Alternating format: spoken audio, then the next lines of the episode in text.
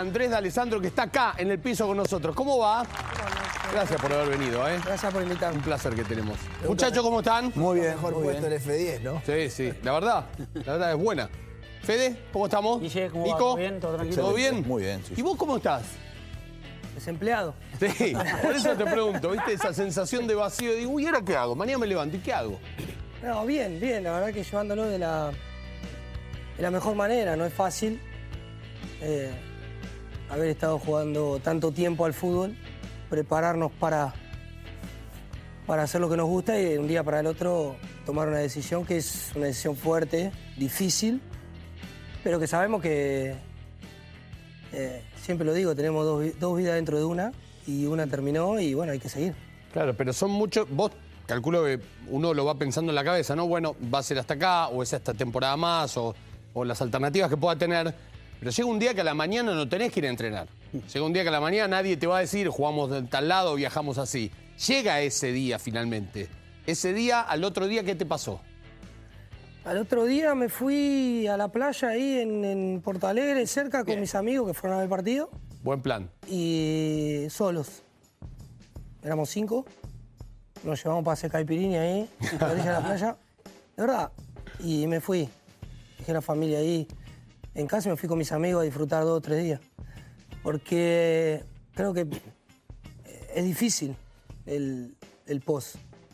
Eh, post carrera. Eh, es como decís vos, obviamente ahora los días de frío, que hace mucho frío, a la mañana me quedo durmiendo y, rato. no me quejo tanto, pero eh, es difícil no, no tener el fútbol. Y todavía lo, lo voy, lo voy asimilando de a poco, ¿eh? Mm. Lo voy asimilando de a poco, me han, me han invitado a jugar y, y- y no he ido. Ni no al me Papi. pregunté por qué. Ni al no, Babi. No, no. Ahora que vine a Argentina, que me voy a quedar unos días, me invitaron a jugar también algunos amigos, como siempre lo hacemos, Sí. al Babi. Y es como que me cuesta. no. Me cuesta. ¿Por qué tenés miedo? ¿Que te pique el bichito? No, el bichito no, ya no vuelvo. Ya está. No, yo fui un, un tipo de tomar decisiones, ¿eh? Eh, siempre pensadas, pero cuando tomo una decisión la cumplo. Eh, no sé si tiene que ver con mi carácter y mi personalidad, pero el día que dije voy a parar tal día, paré. Y, y no hay chance de que vuelva, obviamente. Pero bueno, el fútbol se extraña, se extraña mucho. Eh, Vos sabés que antes de- del programa hablábamos con Nicolás, con los chicos, con, con la producción, repasando los temas, ¿no? Y, y, mm, eh, es una carrera tan larga y con, con tantas cuestiones que, que salen solos los temas para charlar con vos de fútbol, porque también lo hemos hecho otras veces. Eh, m- mientras todo esto se producía, que vos sabías que era tu última temporada y, y tal cuestión, ¿Cuál era tu primera idea de hacer después, no? Después de la playa, después de los amigos, después de un tiempo de, bueno, ahora, ahora sí me pongo otra actividad para hacer. ¿Qué- ¿En qué pensabas? En seguir entrenando. Yo sigo entrenando. Me sigo entrenando, sigo saliendo a correr. ¿Mm? Eh, estoy haciendo otro, otros deportes que antes no hacía, que no podía, no tenía tiempo y que no eran compatibles con el fútbol. Porque cuando fui profesional del fútbol me dediqué 100%. Nada, ni, No ni, hice- un, eh, ni jugar a nada, ni subirme a nada. Es que no veo otra manera de... A ver, yo pienso que el fútbol a mí me dio más de lo que yo pensaba que podía llegar a, a tener. Más de lo que imaginaba. Y, y no podía no dedicarle el máximo. Por todo lo que el fútbol me abrió puertas y me dio. No solo a mí, sino a mi familia también. Entonces dedicarse al máximo a una cosa, a un trabajo, porque para mí fue un trabajo, eh, que te da tanto y, y no entregarte es como que hubiese faltado algo. El 17 de abril, frente a Fortaleza, marcás un gol, se termina una carrera de 22 años, una carrera notable de, de- de un crack como vos. Eh, y Guille te, te hablaba del día después. Yo lo que quiero preguntarte, Andrés, tiene que ver con ese, ese famoso silencio que se da en, en la carrera de un mega crack, como, como es tu caso, a partir del día del retiro. ¿Duele más el saber que no entras más a una cancha para patear una pelota o duele más que deje de sonar el teléfono, que en todo caso te, te hagan sentir menos importante? No, duele más la pelota. Porque los que me llamaron siempre Llaman. están. Están. Si vemos ahí atrás, están mis amigos. Sí. Eh, hoy hasta hace poco estuvieron en mi casa, mis amigos del barrio, ahí en Paternal, y son los que siempre estuvieron. O sea, no necesito nada más, necesito a mis viejos, mi hermano, mis amigos, mi familia, mis hijos, mi mujer, y son los que siempre estuvieron y me llamaron. Eh, siempre tuve bien claro que el fútbol genera muchas cosas buenas, pero eh, también genera algunas cosas que nosotros tenemos que estar muy atentos. Eh, Eh, con, con la gente que se acerca, ¿no? Obviamente. Claro, está, está despierto para ver quién es el que. Y bueno, pero Está eso, por el momento. Eso lo, lo leemos enseguida, lo vemos enseguida. Eh, son años de, de fútbol y cuando empezamos de muy abajo eh, está bueno mantener los valores y eso te hace eh, seguir un camino, digo, dentro de todo correcto. Y tener la, fam- la familia, obviamente, para mí es fundamental. Eh, yo valoro mucho y, y siempre digo lo mismo, lo- los chicos que no tuvieron por ahí el papá, la mamá, en el momento de, de- de la adolescencia, en el momento que, que estuvieron en, en- en- en inferiores, que hayan tenido una cabeza, yo los tuve a mis viejos. Claro. Y me ayudaron y me acompañaron. ¿Y uno juega para ellos, Andrés, o, o- o uno juega para uno, para su carrera, para su profesión, para la gente, o también jugás para la familia? Es que son varias etapas. Al principio jugás para la familia.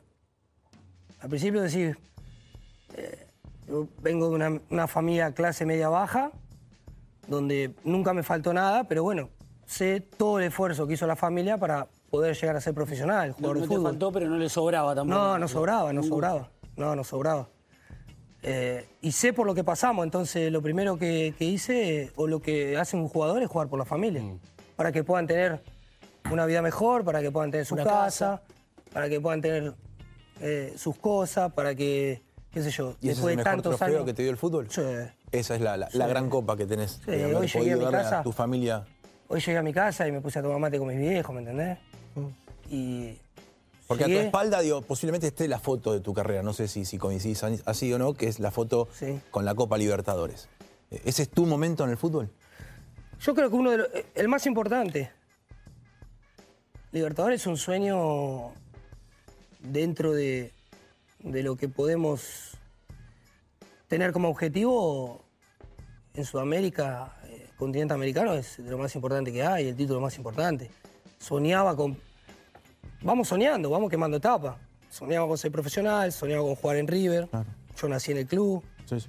Eh, soñaba con jugar en Europa, soñaba con ganar títulos. Y después estaba el sueño ese de la Libertadores, que yo lo veía muy lejos, lo veía muy difícil, muy complicado. Con River se nos había negado muchas veces. Y bueno, tuve la suerte de, de estar por ahí 14 años en el Inter y en un año Eh, tener la 12, suerte de 12 ganarla. títulos ganaste en Inter. Sí, bueno, pero me hubiese, gastado- me hubiese gustado. eh, creo que el Inter merecía que le hubiésemos dado más títulos. Me hubiese gustado ganar más. Bueno, jugar un Más mundial de todavía. clubes. Sí. Se- los- Nosotros tenemos que siempre querer más. Sí. No, digo, pero le- le diste ¿sabes qué mucho. estaba pensando cuando te preguntaba Nico y Martín en eso y veíamos al pibito con el monumental de fondo, con el sueño? Digo, ser tan referente de un equipo, de otro equipo que no sea el que te crió y al que le diste un montón como a River, no le pasa a muchos futbolistas. Eh, muchos cracks, como en, en- en el lote que estás vos, triunfan en ese equipo que yo. Vos triunfaste en River, pero lo del Inter es una locura. pará, antes que contestes, eh, eh, Andrés, cuando estábamos en la- sala de producción, Mm. yo le decía a los chicos, para mí es, un- es un- es una cosa muy futbolera que me quedó acá, de ver partidos tuyos del Inter, en donde salías sustituido y el que entraba era el 10 de la selección. Y se caía la cancha, o sea, en Brasil, que ovacionen a un 10 Mm. argentino y el que está entrando en lugar de Alessandro, ese 10 de la selección es una cosa, yo decía, no, no, esto no puede estar pasando. Muy grande lo del Inter. Sí, el Inter se cruzó en un momento en donde, importantísimo en mi carrera. Eh, yo venía de Europa, estuve en San Lorenzo seis meses y después aparece el Inter a un fútbol brasilero que no era el fútbol de hoy, pero era muy competitivo, porque hoy para mí es el mejor de Sudamérica. Eh, y bueno, y después las cosas se van dando. Si no hubiese ganado títulos, si no hubiese tenido un comportamiento profesional, no me hubiese quedado 14 años. Con esas salidas ¿no? para River en el 2016 y a, Na- en- a Nacional el año pasado, pero la verdad que estoy muy agradecido. Aparte, en Brasil, que, que nosotros, yo de chiquito miraba jugar el brasilero, mirábamos el fútbol brasilero, mirábamos con la alegría que jugaban al fútbol y todo, decíamos, "Oh, ojalá pueda divertirme así y no sufrir tanto. Nosotros lo sufrimos más. Es la- una diferencia y que ellos te la reconocen es nosotros eh, no responsabilidad. No nos divertimos. El cuero No, más curtido. Sí. Bueno, también buscan eso. Porque quizá no lo tienen, tienen otra cosa, tienen la fantasía. No, no es tu caso, porque sos un, un mago dentro de la cancha, pero el, el futbolista argentino tiene ese estirpe de, de preocuparse, de enojarse, de que no le gusta perder. Quizá buscan eso. Por eso buscan jugadores, por eso en el, pa- en el pasado, años atrás, bueno, fueron Mascherano, Carlito, Sorín en Cruzeiro, Filiol, Sí, Mancuso en Flamengo, Flamengo. Mancuso, Mancuso. Guiña Azú, Conca, eh, Montillo, bueno, y van abriendo puertas y nosotros seguimos Sí, abriendo puertas. Y, y en un momento llegaban, eh, iban futbolistas que no eran creativos y después empezaron a ir 10 también. Eh, Sí, yo- Porque la combinación entre, entre la calidad y la personalidad empezó a ser valorada en Brasil. Sí, porque eso es lo que dice Martín. Eh, ellos ven en el jugador argentino, me parece, un carácter y una personalidad. Y esas ganas de no, de no darse por vencido y de querer ganar siempre. Que no digo que no la tenga el jugador brasileño, porque la tiene. Obviamente son de los mejores del mundo. Olvídate. Eh, pero somos diferentes. Tenemos al- alguna cosa diferente tenemos, que a ellos les gusta. Claro. Yo quiero ir a un inicio que quizá tiene que ver con esto de ser diferente y ser un jugador de personalidad. A mí me, me tocaba en ese momento para, para el diario Lever algunos partidos inferiores y, y vos hasta quintas no, no, no jugabas tanto y, y muchas veces llegabas a tu casa y decías, papá, me quiero ir. Me quiero ir, no me ponen. Y, y tu viejo amagando, me voy ¿Sabe a buscar el pase libre a River, me voy a buscar el pase. Sí, sí, tal ¿Cuántas? Un montón. Yo nunca jugué en inferiores. Ibas al banco. Iba al banco. Carpintero. Pero cuando, pará, Hacía cuando, banco. cuando entrabas hacías alguna cosa No, bueno, distinta. sí, yo agarré la época de Delén, Claro. sí, en Sí, River, de donde salieron muchos. Y una gran camada. Una Grandes gran- camadas, mejor Gran dicho. camada y nosotros teníamos adelante, yo lo hablaba con Martín hoy, yo tenía adelante nada más y nada menos que a Gallardo, que lo miraba de lejos porque no tenía yo edad para estar por ahí, pero después tenía a Pablito y tenía a Damián Álvarez, que en su momento Sí, sí. fue un jugador importante para, para River, y después tenía Pablo, y no era fácil. Después tenía Ariel por ahí que jugaba también en mi posición, y no es Y fácil. aparte de ser River. el 10 de River, de, de muchos equipos en la Argentina, Independiente con el Bocha, pero el 10 de River, viste, es. eh, está, pa- está para ser el 10 de River. Te queda una frase que se a escuchaba él, todo el tiempo. eh, a él eh, rápidamente se adueñó de esa camiseta Mm. y cuando quizás no estaban esos apellidos, Gallardo, Aymar, no solamente fue el 10 de River, fue el capitán de River. Mm. Con una juventud que quizás esa cinta, con apellidos importantes como River tenía, para muchos tendría que haber ido a otro brazo y sin embargo se hizo cargo él de un momento muy particular de River y no solamente fue el 10, sino fue el capitán y campeón. ¿Quién te dio esa cinta? Por primera Pellegrini. vez? Manuel. Sí, pero me acuerdo que bueno, tuvimos una reunión, Manuel agarró, estaba en ese momento, estaba el bichi fuerte. Sí. eh, Compañero nuestro, Que le ¿no? mandamos, le mandamos un saludo. Sí. Venía a laburar, bichi. Y estaba el Coco Ameli, que eran los más grandes. Y agarró y. Leo ya no estaba. Sí, est- estaba Leo estaba, Leo Estaba. estaba. Estaba Astrada, por eso. Y, y dijo que quería que sea un, un líder técnico dentro de la cancha, que no quería que, que me pelee con nadie, que era, iba a ser difícil porque... Pero bueno, eh, que querías que técnicamente sea eh, ese jugador que, que- que- que el equipo necesitaba. Eh, y bueno, la verdad que a mí me sorprendió y los chicos me apoyaron, los chicos, los más grandes Sí. me dieron confianza, obviamente me marcaban el camino. Y, y está bueno porque uno no se confundió y trató de asumir de la mejor manera que ser 10 de River no es fácil y encima capitán. ¿Era- ¿Eras, eras calentón o fastidioso? Vos. Las dos cosas un Las poco. ¿Y qué te calentaba? ¿Qué te fastidiaba? ¿Que no te llegara la pelota, que te pegaran, que te bueno, hablaran? sí, había eh, fastidioso cuando no tocaba la pelota porque sentía la obligación de estar siempre en contacto con la pelota. Eh, el 10 antiguo, hoy, hoy podemos hablar de otra, otra clase de enganche, otra clase de 10, de otro fútbol. En el fútbol que cuando yo salí, el 10 jugaba atrás del volante, jugaba libre, suelto, Sin obligaciones. Y dámela. con pocas obligaciones, la iba a buscar, no te decían nada, se la sacabas al central, no pasaba nada, hoy el técnico te manda para arriba. Eh, pero tenías que asumir la responsabilidad, más en un club como River. Tenías que asumir y, te- y se tenía que notar, porque si no, atrás venía otro también, ¿eh? Vos sabés que eh, hoy vino Vecchio a la tarde, eh, hablando de, de los enganches y de la reconversión y el puesto y demás. Y claro, eh, más allá de la intensidad de las velocidades, hoy es un puesto que tiene otras funciones, ¿no? En Europa ni hablar, son pocos los equipos que juegan, que vos podés identificar a ese volante suelto. Y en Sudamérica también. no, no existe más o se reconvirtió en otras cosas el, el fa- el famoso 10? Es que el, di- el 10 antiguo, ese, ese que juega un poco más parado, hoy es, es difícil encontrar en el fútbol. El fútbol hoy requiere otras cosas. Pero yo sigo manteniendo que tiene que existir esa cabeza dentro de la cancha. Claro. Ese 10. Ese, ese jugador pensante, ese jugador que hace la pausa, ese jugador que piensa, que elige la mejor jugada. Claro, que quizás pausa no sea deambular, sino O sea, que pausa hoy- es para hoy- ver qué necesita el equipo. Hoy existen los internos, existen los extremos, existen. Sí, pero los 10 muchachos los juegan lo del 5 y... Sí, hoy lo no hay puestos, casi que ya no Hablemos hay de, puestos, de- puestos. De, de uno de los mejores equipos del mundo, eh, el Manchester City. De Bruyne puede ser tranquilamente un enganche y Sí. juega por Puede ahí. de- ser delantero, acá pues. juega Sí, sí, sí. Al lado, de- un poquito acá más. Mm. por derecha, por izquierda. No juega por afuera. Bernardo en su momento Sí. jugaba por derecha Juega para enganchar para adentro. sí. Bueno, hoy los ponen. En Europa se ve menos.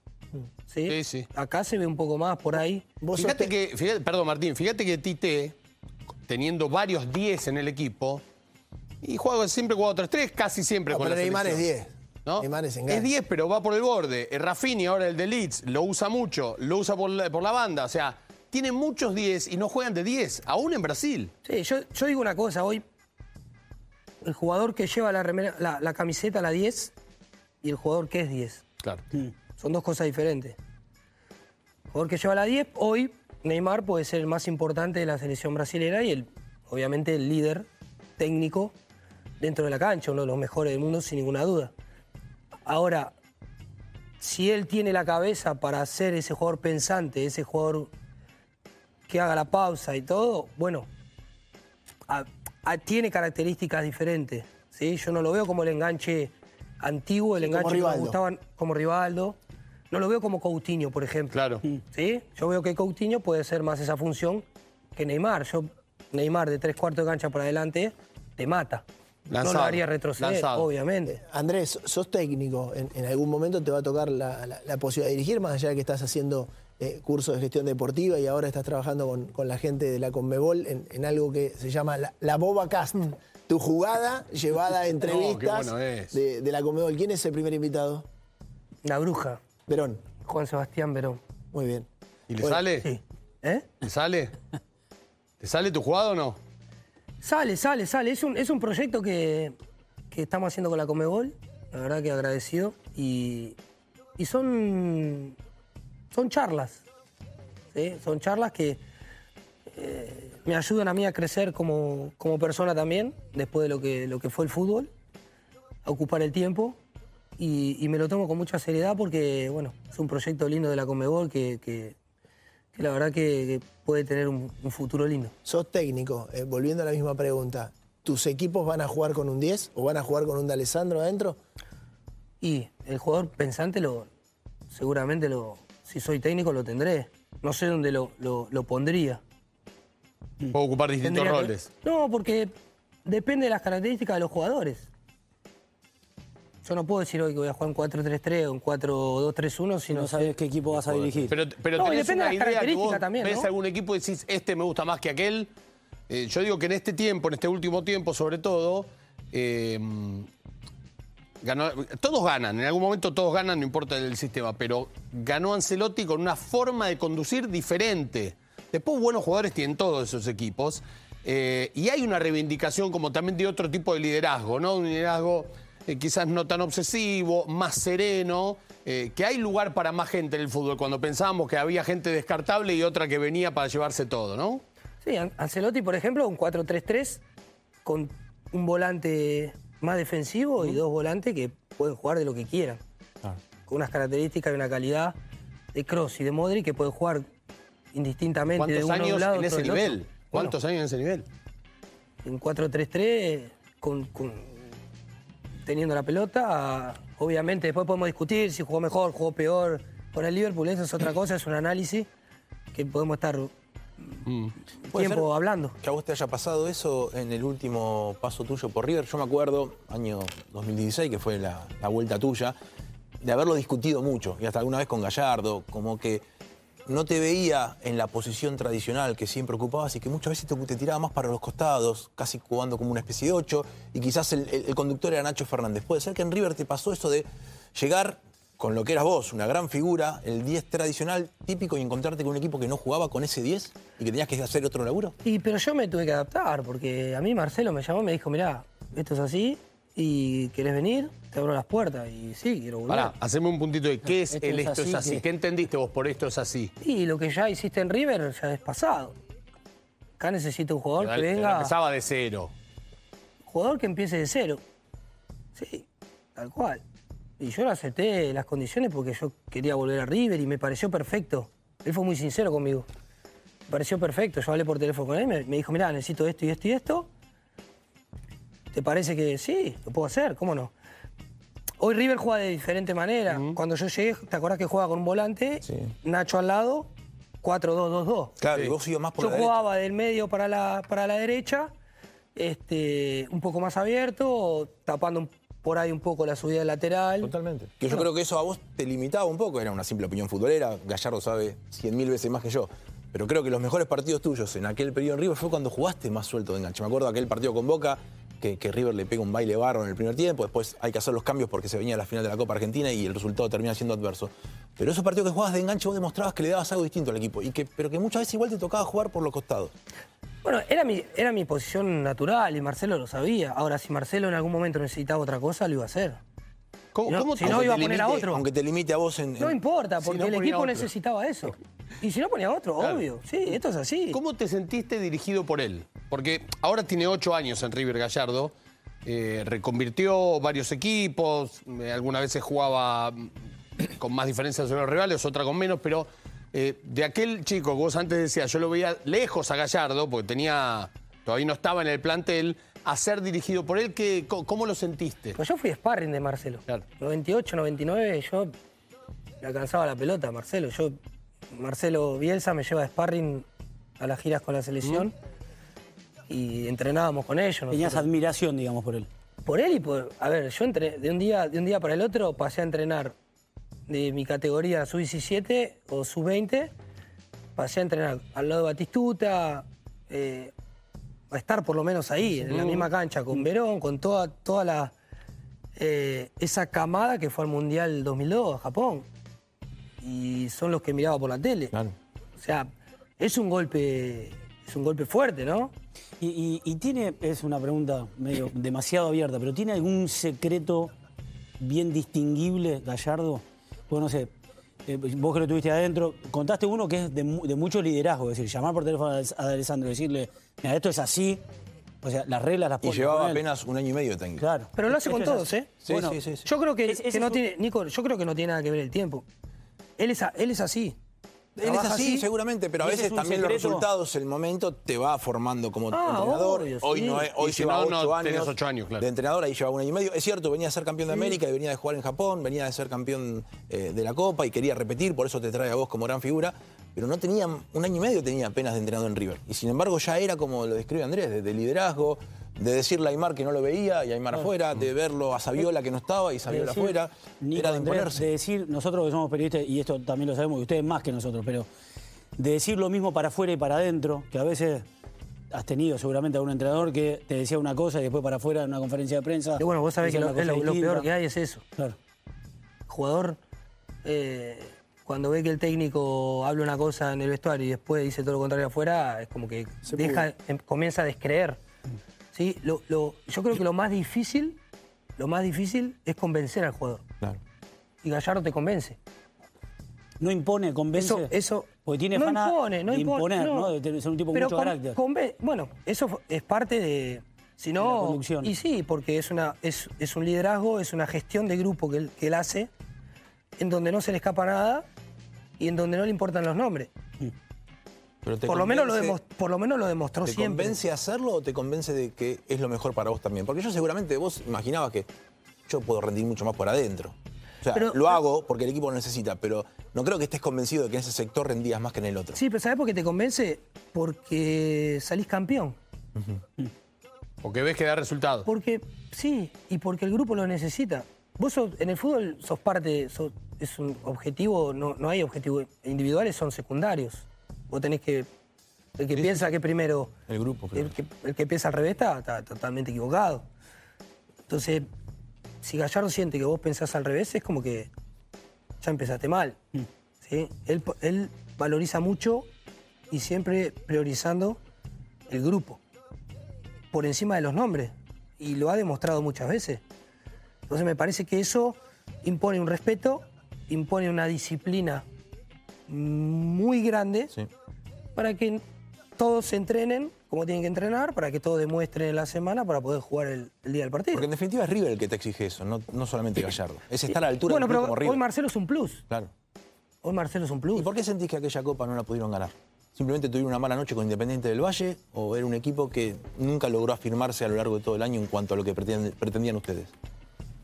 Yo creo que, bueno, vos te acordás del partido, ¿no? En el Sí, fue fueron. Tremendo. Sí. Era para 6 a tuvimos 0. mala suerte, obviamente. Sí, sí. Eh, Mucha chance. yo creo que 10 puntos, atajó. Sí. obviamente no, no tuvimos la eficacia que, que queríamos, porque tuvimos más de 20 situaciones de gol y convertimos solo una. Eh, fue, una, fue, fue una lástima porque me parece que Estaban.